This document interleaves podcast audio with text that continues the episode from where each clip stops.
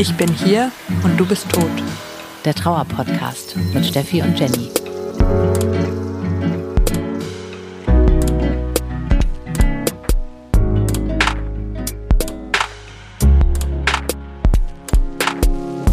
Herzlich willkommen im Club, in dem ihr niemals sein wolltet. Wir sind Jenny und Steffi und wir sprechen hier mit euch über Trauer.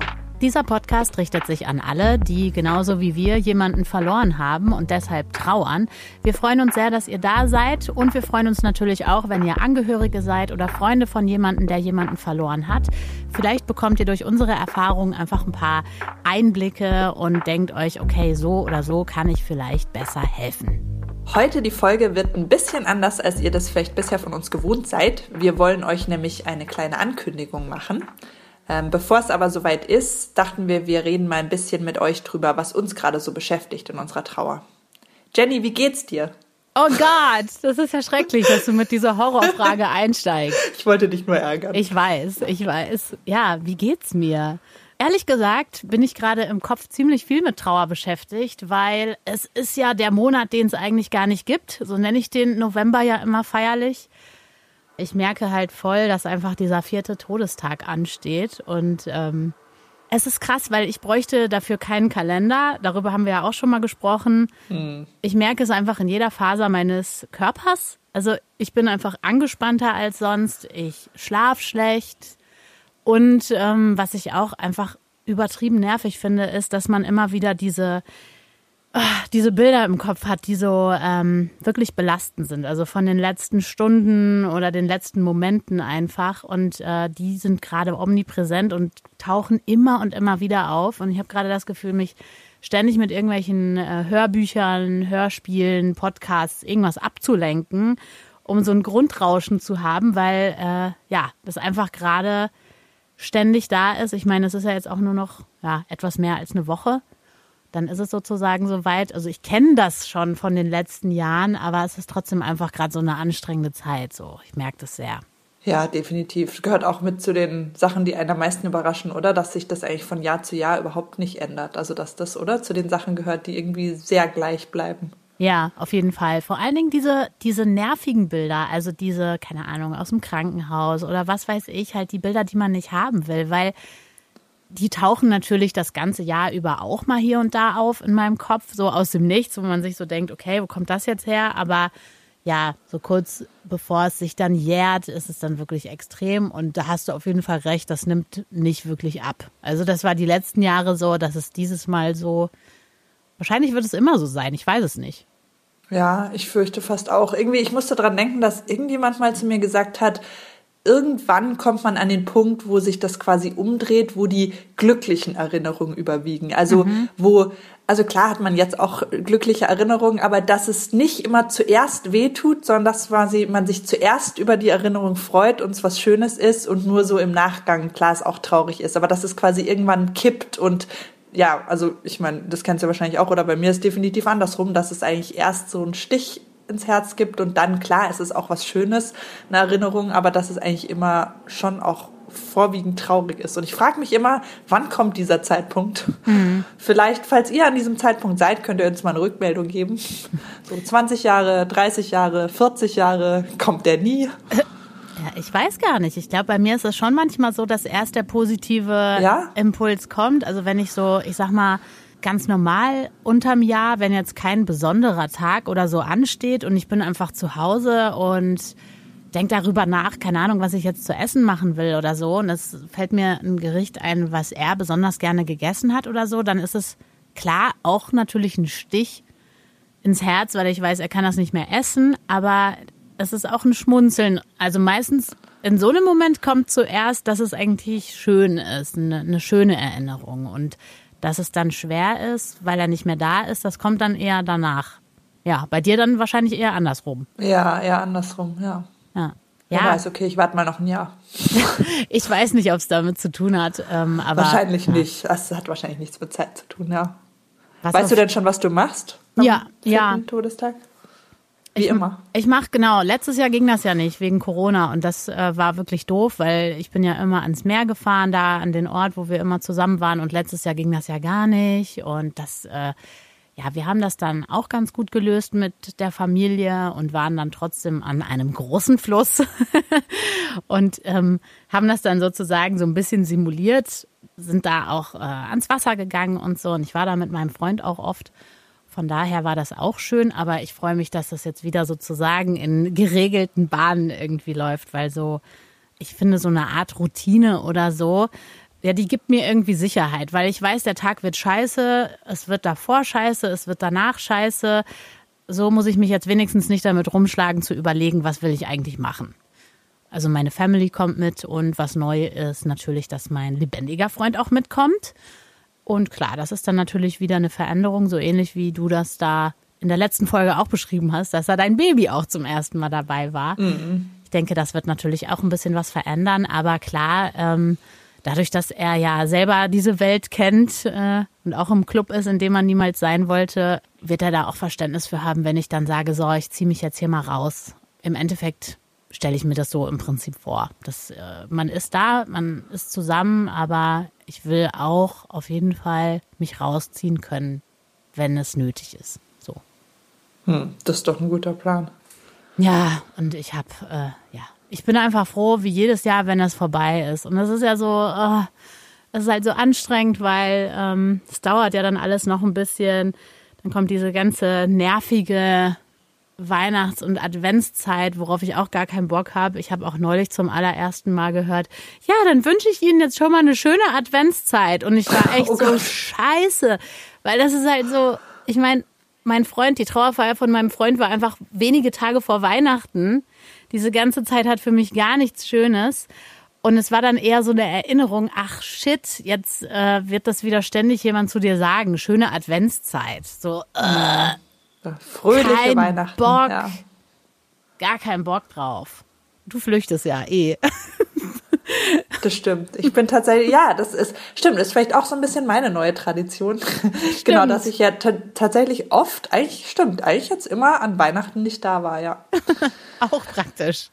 Ja, weil dann ist es einfach ganz anders und man hat nicht so viel so direkte Erinnerungen daran, sondern man macht einfach was komplett anderes. Und gut, ich denke, diesmal wird es sowieso auch nochmal anders, weil es auch wieder das erste Weihnachten mit Baby wird und da kann man sich ja da mehr drauf konzentrieren, so dass es sein erstes Weihnachten wird und dass man es halt irgendwie so Weihnachten für ihn macht und das ist ja wieder was ganz anderes. Deswegen hoffe ich mal, dass es ein bisschen anders wird, aber ich werde mich auch weiterhin dran halten, dass ich sehr selten Leuten fröhliche Weihnachten wünsche, eigentlich gar nicht. Mhm, nee.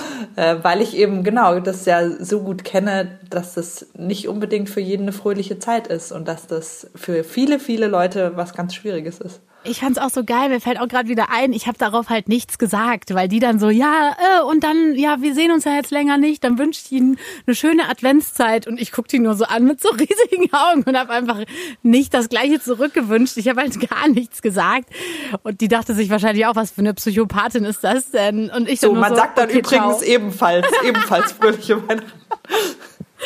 Ja, aber ich war so geschockt und es war für mich eher so, ah scheiße, jetzt geht das wieder los. Das war echt, äh, ich konnte in dem Moment ihr das nicht zurückwünschen. Ja. Also falls euch auch so geht und ihr jetzt schon äh, viel Gedanken euch um Weihnachten macht, wir hatten dazu auch eine Folge gemacht letztes Jahr, oder? Ja, letztes Jahr mit Karl. Ja. Mhm. Mhm. Da könnt ihr gerne noch mal reinhören. Da haben wir uns ausführlicher darüber unterhalten, was die Weihnachtszeit so für uns bedeutet. Ja, unbedingt. Ich fand auch Karl hat das ganz gut beschrieben, weil äh, ja. sein Papa war gestorben und er hat so beschrieben, wie das in seiner Familie halt äh, alle ganz unterschiedlich gehandhabt haben mit der Trauer. Also definitiv eine gute Folge, wenn man sich denkt, oh Gott, Weihnachten, gar keinen Bock drauf, kann man auf jeden Fall noch mal reinhören. Ja, dann stelle ich dir doch diese schreckliche Frage zurück. Wie geht's dir denn, Steffi? ja. Beschissen, danke der Nachfrage. Nee, es geht eigentlich. Es geht eigentlich. Es geht. Immerhin, es geht und nicht scheiße. Ja, Nee, genau. Bei uns ist gerade viel los, weil ich bald schon wieder mal wieder umziehe. Mhm. Und genau zum Umziehen haben wir auch eine eigene Folge gemacht. Ähm, ja, da kommen auch schon auch wieder viele, interessanterweise auch wieder viele Trauergedanken auf, wo ich dachte, okay, ich meine, den Umzug aus der gemeinsamen Wohnung mit meinem gestorbenen Freund, das ist ja irgendwie klar, ne? Da haben wir auch die Folge dazu gemacht. Ja. Aber dass man dann beim nächsten Mal umziehen auch wieder, das auch ein Thema ist, fand ich auch interessant. Also ja, ich weiß gar nicht, diesmal ist es halt so, klar in dieser Wohnung, wo ich jetzt wohne, da hat mein Freund nie mit mir gewohnt, aber ich wohne halt direkt um die Ecke von unserer alten Wohnung. Das heißt, ich wohne halt quasi eigentlich noch genau im gleichen Viertel. Ich komme jeden Tag an den gleichen Sachen vorbei und eben an den vielen, vielen, vielen Orten, wo ich halt sehr, sehr viel mit verbinde.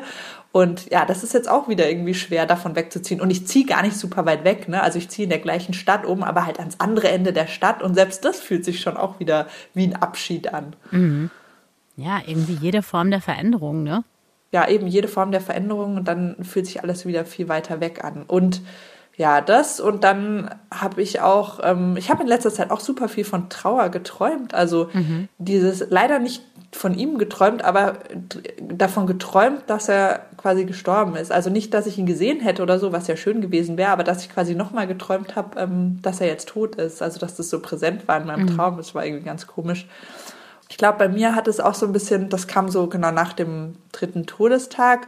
Und ich hatte dann auch noch so ein anderes Datum, das hatte ich dir ja auch schon mal erzählt, dass bei mir es jetzt vor kurzem diesen Tag gab, wo ähm, er länger tot ist, als ich lebendig mit ihm zusammen war. Mhm. Und was ich auch wieder total, ja, hatte ich dir auch schon gesagt, total komisch finde, dass das auch wieder so ein besonderes Datum ist. Wie beschissen das ist, dass man jetzt tausend so besondere Daten hätte, als ob nicht jeder normale Tag schon beschissen genug wäre. Mhm. Ja, und da habe ich mir schon auch viele Gedanken drüber gemacht, weil ja, sich das so komisch anfühlt und sich das einfach so, ja, das sind alles so Erinnerungen, wie lange er schon tot ist, was ja, ja nichts Gutes ist, sondern einfach nur grausam, dass es einfach so weit schon weg ist und sich immer weiter weg anfühlt. Ja, und dass man immer alles so in diese, in diese Zeit einteilt, davor, danach. Und ich kann das voll nachvollziehen, dieses Gefühl, krass, jetzt ist er länger tot, als wir lebendig zusammen waren, sozusagen. Ja, ich fand es ja ganz süß. Ich habe es eigentlich ursprünglich anders formuliert. Ich habe gesagt, er ist jetzt länger tot, als wir zusammen waren. Worauf ja mein lebendiger Mann dann zu mir gesagt hat, ihr seid doch immer noch zusammen. Ja, genau. fand, das stimmt. Fand ich, fand ich sehr süß, aber das meine ich ja nicht. Nein. Es ist schon nett, aber ähm, ja, irgendwie ist es halt einfach scheiße. Es ist scheiße. Es ist mega scheiße. Es ist einfach jedes Mal so ein Bewusstwerden einfach, ne? Immer, also das ist so komisch. Das ist genau wie diese Ge Gedanken, die jetzt in meinem Kopf ständig aufploppen. Ich meine, ich weiß, dass er gestorben ist und du weißt das auch. Warum müssen diese schrecklichen Gedanken einfach ständig in äh, einem ins Hirn flattern? Das weiß man doch. Ja, und eben auch diese komischen Zeitmarker, sowas wie eben Todestag oder ja. eben jetzt ist er länger tot, als wir lebendig zusammen waren. Es ist so, als ob das, warum macht man das, dass man dann nochmal so extra Bedeutung eben an bestimmte Tage oder bestimmte Zeiträume legt, wo man denkt, das ist ja sollte ja eigentlich keine Rolle spielen, oder? Es ist ja, jeder Tag ist ein Tag ohne ihn. Das ändert sich ja auch mit der Zeit nicht. Und trotzdem hat man dann noch diese komischen Marker, die es irgendwie noch mal schlimmer machen. Eine Sache, die mich auch immer wieder verblüfft ist, wie es einfach so Trigger im Alltag immer wieder gibt. So Situationen, die ich in den letzten Jahren fast schon vermieden habe, muss ich ehrlicherweise zugeben.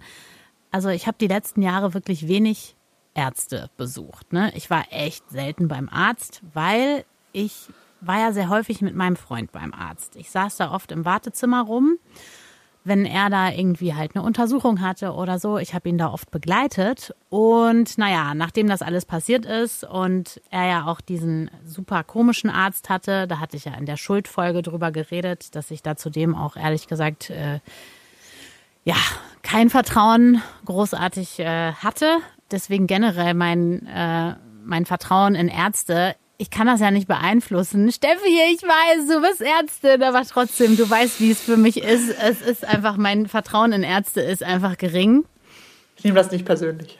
Ja, das finde ich gut, weil äh, mit dir habe ich ja auch schon über ein paar medizinische Sachen geredet und äh, dich nehme ich ja da auch ernst und wahr und will das ja auch selber gar nicht, dieses, ich, es ist kein richtiges Misstrauen, sondern es ist, glaube ich, einfach wenn du dein Vertrauen da reingesetzt hast in Ärzte und so weiter und dann passiert das, ja, das ist, ähm, dass sein Freund dann daraufhin stirbt. Also es ist für mich auf jeden Fall harte Arbeit, mir das sozusagen auch wieder zurückzuholen, weil ich will ja auch wieder Vertrauen in Ärzte haben.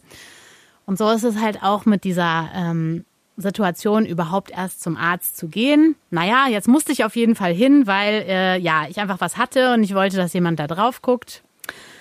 Und dann saß ich in diesem Wartezimmer rum und es war einfach so schrecklich, weil es war einfach der Trigger 3000. Ähm, ich habe mhm. einfach ständig daran gedacht, im Wartezimmer zu sitzen und mein Freund ist im Behandlungszimmer und kommt gleich raus und es ging mir einfach mega, mega schlecht in diesem Wartezimmer. Ich musste ewig warten dann auch noch natürlich. Man kann ja da nicht heulen, ja, da saßen auch noch andere Leute.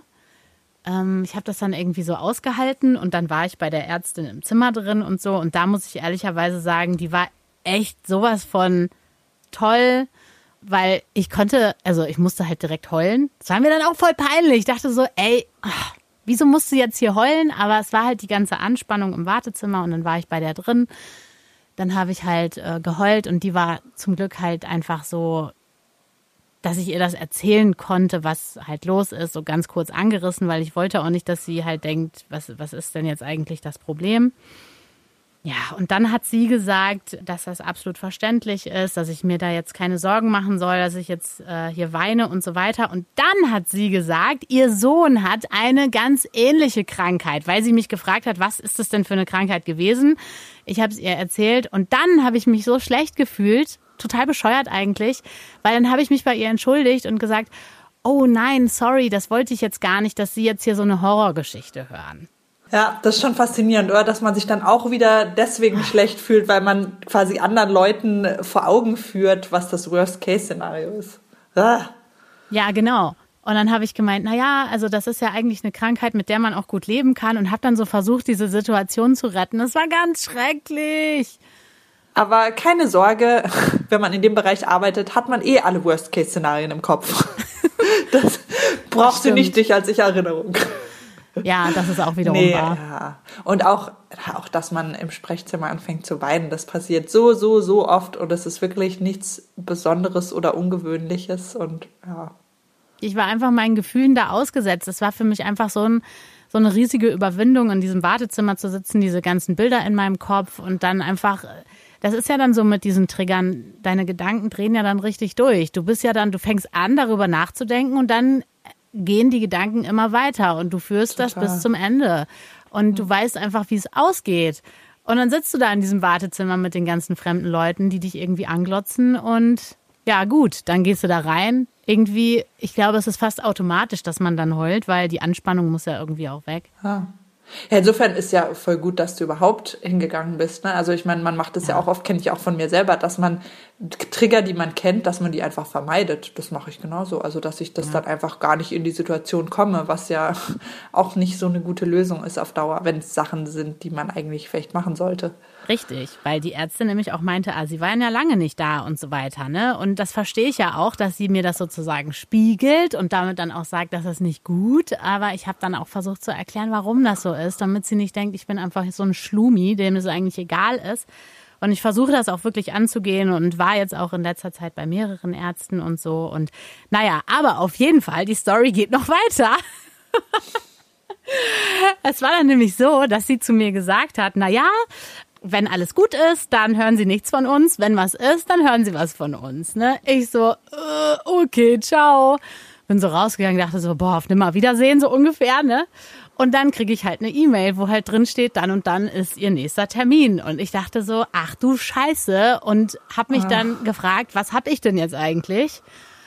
Und naja, dann habe ich so einfach so, bin so in den Verdrängungsmodus gegangen, habe das einfach so weggeschoben, dachte mir so, nein, nein, es ist überhaupt nichts. Sie haben einfach nur so einen Termin gemacht, keine Ahnung warum, ähm, hatte auch überhaupt keinen Bock da anzurufen, so richtig gar nicht. Ich glaube, das ist auch was, was Menschen, die nicht so eine Erfahrung gemacht haben und sich dann nicht solche Sorgen machen, die rufen dann einfach an und sagen so, äh, ist das hier richtig und so mit dem Termin? Habe ich alles nicht gemacht, bin dann dahin dass du das ausgehalten hast. Also ich hätte das gar nicht ausgehalten, weil ich kann, kann dir gleich mal erzählen, ich hatte das auch, aber ich habe sofort angerufen. nee, ich habe echt, einen Tag war ich voll fertig, deswegen habe echt einfach gedacht, scheiße, es ist irgendwas.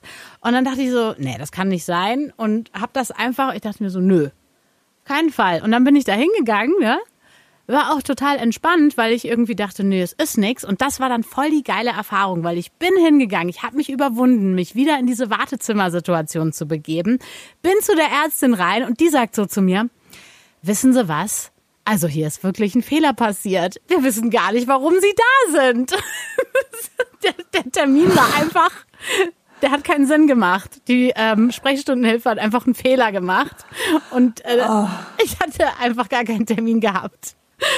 Und dann habe ich die Ärztin angeguckt und gesagt, wissen Sie was, das war jetzt eine richtig gute Übung für mich. Wahrscheinlich verstehen Sie das jetzt nicht so ganz, aber ist auch egal. Ciao. Boah, Respekt, dass du das ausgehalten hast, weil eben, ich musste da, also ich kann ja mit so, sage ich mal in Anführungsstrichen, schlechten Nachrichten auch gar nicht mehr umgehen, ne? Also wenn ich, ich selber nicht. mal irgendwo hin muss, ne? Und ich hatte das nämlich auch tatsächlich auch vor gar nicht so langer Zeit, dass ich dann auch einen Brief bekommen habe von der Arztpraxis mhm. mit Bitte melden sich wegen ihres Ergebnisses. Ach, und Scheiße. ich kenne das ja auch, das kriegst du nur, wenn was ist, weil wie du, ich kenne das ja selber normal, ne? Wenn nichts ist, meldet man sich auch nicht bei den Leuten. Das macht man ja auch immer so aus. Ja. Und genau, aber ich habe da, das war natürlich dummerweise auch noch am Wochenende, wenn man einen Brief kriegt, wie immer. Aber ich habe dann natürlich gleich am Montag angerufen und gesagt, nee, ich kann nicht warten, bis ich vorbeikommen kann. Ich muss das jetzt wissen. Ja.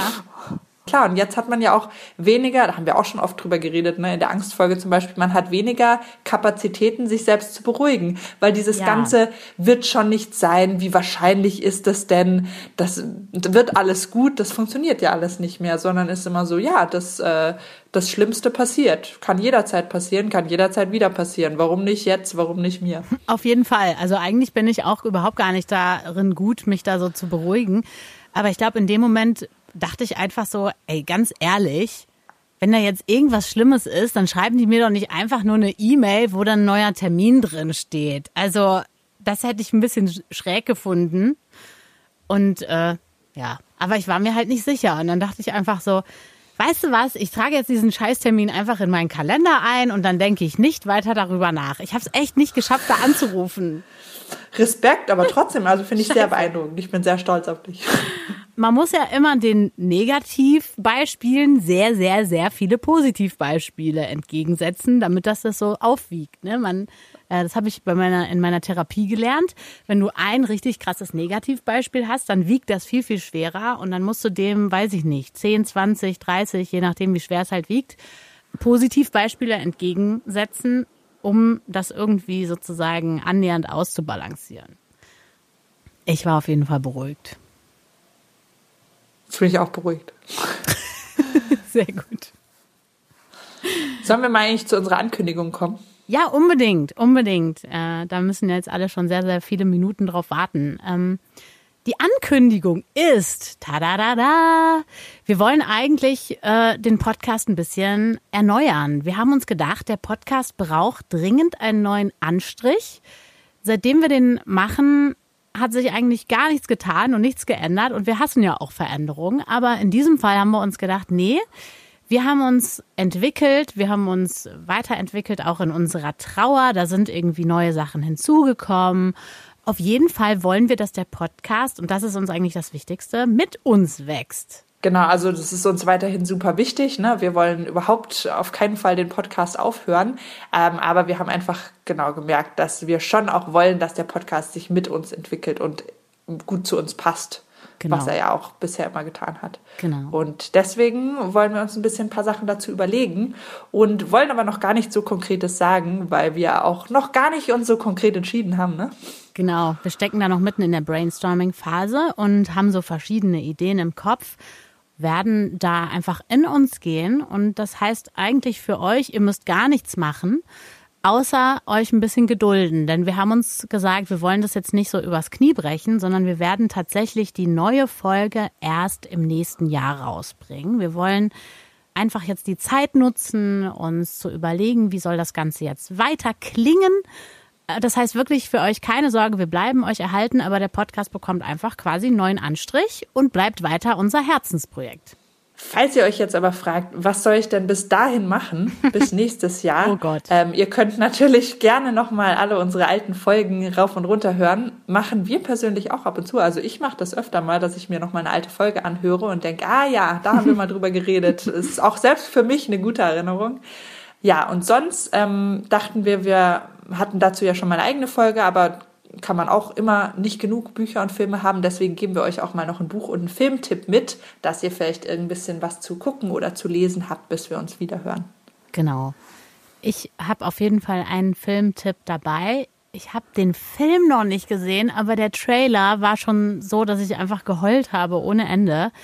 Der heißt Nowhere Special und es geht im Prinzip, ja, logischerweise um Trauer, ne? Also es geht um einen alleinerziehenden Vater und der sorgt für sein vierjähriges Kind, für seinen Sohn.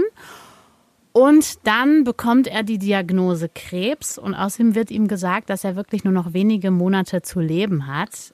Also ist die große Frage, was macht er jetzt mit seinem Kind? Und er denkt sich, ich nutze diese verbleibende Zeit und versuche für meinen Sohn die perfekte Familie zu finden. Es ist so emotional, alleine die Vorstellung, finde ich. Und dann besuchen die halt immer wieder Familien und er guckt, passt das, passt das nicht und so. Und es geht auch noch um die Frage, wie rede ich eigentlich mit meinem Kind über den Tod? Ich meine, bei einem vierjährigen Kind denkst du dir auch so, okay, wie, wie denn, wie denn? Und äh, da hören wir mal einen kleinen Ausschnitt aus dem Trailer. Dein Daddy wird immer um dich herum sein. In der Luft Sonnenschein, der dich wärmt. Du wirst mich nicht sehen aber ich werde immer bei dir sein. Ist übrigens, und da kriege ich dann direkt nochmal eine Gänsehaut, ein Film, der auf einer wahren Begebenheit beruht. Ich habe, wie gesagt, schon bei dem Trailer geheult, äh, läuft aktuell in ausgewählten Programmkinos. Wir kriegen keine Werbung für diesen Hinweis, aber ich werde diesen Film mir auf jeden Fall noch angucken, ja.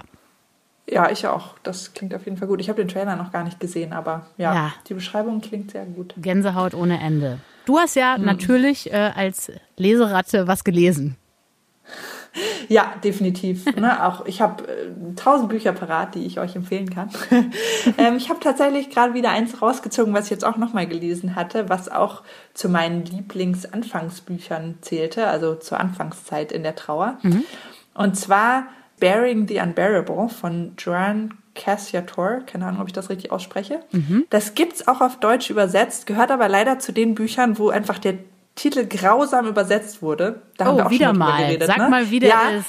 Genau, und zwar der deutsche Titel heißt das Unerträgliche annehmen, oh. wie wir an Verlust, oh. Schmerz und Trauer wachsen können. I. Ich muss euch ganz ehrlich sagen, wenn ich den deutschen Titel gelesen hätte, hätte ich das Buch nicht gekauft. Mhm. Und ich finde es aber grausam, weil ich meine, ihr habt ja den englischen Titel gehört, das heißt ja quasi das Unaushaltbare Aushalten, was mhm. ja viel, also das klingt ja richtig schön als Titel. Mhm. Und die deutsche Übersetzung klingt ja einfach nur Kacke. Deswegen, ja. ich frage mich immer, ob die Autoren wissen, wie das in andere Sprachen übersetzt wird. Also, weil das ist wirklich das Gegenteil, worum es in dem Buch geht geht. Also ja. Ja, keine also Ahnung. Vielleicht äh, Leute, die dann wiederum auch diese Trauerwelt nicht kennen oder so. Ich denke mir das genau, so oft klar. Bei den Dolmetscher, Büchern. das sind wahrscheinlich halt Dolmetscher, die halt genau keine Ahnung haben und denken, ah, der Titel, der muss irgendwie catchy klingen und ähm, ja. ja. Insofern lasst euch nicht abschrecken, wenn ihr es auf Deutsch lesen wollt. Also im Original ist es natürlich sehr schön, aber ich denke, dass sonst die Übersetzung auch okay ist, bis auf den Titel. Okay. Ähm, deswegen, man kann sich das auch auf Deutsch ähm, bestellen, wenn man es haben möchte. Sie selber ist ähm, Therapeutin und auch Professorin, macht auch viel zur Trauerforschung und arbeitet eben viel mit Trauernden, auch in ihrer Beratungspraxis und hat ähm, ihre kleine Tochter verloren ist ja auch selber betroffen, wie bei eigentlich bei allen guten Büchern. Ist so ein bisschen ein Mix aus, ähm, ja, ich sage Ratgeber, das Wort mag ich nicht, aber es geht schon so um, was für bestimmte, bestimmte Aspekte von Trauer eine Rolle spielen. Mhm. Und es geht aber viel um persönliche Geschichten. Also sie gibt super viel Einblick in ihre persönliche Geschichte und aber auch in Geschichten von Menschen, mit denen sie gearbeitet hat. Das heißt, es sind tausende Trauergeschichten, die damit einfließen. Also lauter Geschichten von Menschen, die sie getroffen hat unterwegs, die dann zum Teil die Namen geändert wurden, weil sie anonym bleiben wollten oder auch ihre echten Namen hergegeben haben, die auch ihre Trauergeschichten erzählen. Und deswegen ist das super emotional, das Buch, finde ich. Und trotzdem auch so, ja, eben mit so Tipps und Tricks klingt immer so kacke, aber schon auch mit konkreten Sachen, so was man vielleicht machen kann oder was einen wirklich direkt anspricht. Deswegen, also mir hat das Buch vor allem am Anfang super viel gegeben, aber kann man auch immer noch mal lesen, habe ich jetzt auch wieder gemerkt. Also da ist ja auf jeden Fall viel mit drin. Sehr schön. Ich habe gerade überlegt, soll ich, soll ich was draus vorlesen? Das ist halt auf Englisch, ne? Ja, mach doch ruhig. Lies doch okay. gerne. Ähm, okay. Wir, wir äh, geben uns den, den englischen Part und wenn wir es nicht verstehen, dann lesen wir die Übersetzung. Genau. Genau, also Ich lese euch mal einen Teil vor aus dem letzten Kapitel, was ich auch ich habe mir auch viel gelb angemalt, merke ich dann immer, wenn ich es wieder lese. Alles, was mir gut gefallen hat. Und wenn ein Buch sehr gelb ist, sehr markiert ist, weiß ich, es war ein gutes Buch. ah, das kenne ich. Wenn man so ein Buch hat und dann so la la la und am Ende so, okay, ich hätte mir auch einfach gar nichts anmarkern können, weil es ist alles angemarkert. Genau, deswegen hier ein kleiner Einblick ja. aus dem 50. Kapitel. I know life is fleeting and sometimes children die. And I know that life promises us nothing. I know that forgiveness does not come easily in grief, especially towards myself. I know that no drink, no pill, no religion, and no book can save me from suffering. I know that people we love can and do die, and that no one is exempt. I know that control is an illusion. I know that one day, one year, ten years, twenty years, and fifty years is never enough time with those we love. I know that there is nothing we can trade, nothing we can barter, nothing we can give to negotiate our loved ones back to life, not even offering ourselves in their place. And I know that the secret that life goes on, but it never, it's never the same. Hm, voll schön. Ich habe direkt eine Gänsehaut gekriegt. Weil es stimmt ja, einfach kannst du vielleicht so. auch mal noch lesen. Ja, sollte ich vielleicht echt machen, ähm, weil ich habe mich da gerade selber auch so drin gesehen, weil sie da diese Jahre so aufzählt. Und ja, es ist ja jetzt bei mir einfach da diese, diese schreckliche Vier. Ich weiß gar nicht, wie ich damit klarkommen soll. Vier Jahre, was zur Hölle? Es ist so, er ist einfach gestorben. Und es ist einfach jeden Tag beschissen. Jap. Jap. Also von daher vielen Dank für diesen Auszug.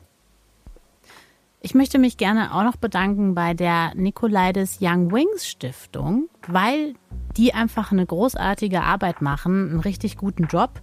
Die bieten Hilfe an für junge Trauernde. Man kann da zum Beispiel sich melden, wenn der Partner gestorben ist in der Schwangerschaft oder wenn die Partnerin, der Partner in den Bergen verstorben ist. Also die haben da wirklich unterschiedlichste Trauergruppen und bieten ganz, ganz viele auch Online-Kurse zum Beispiel an. Da kann man auf jeden Fall fündig werden, wenn man Unterstützung sucht. Und wir wurden da genannt in ihrem Newsletter.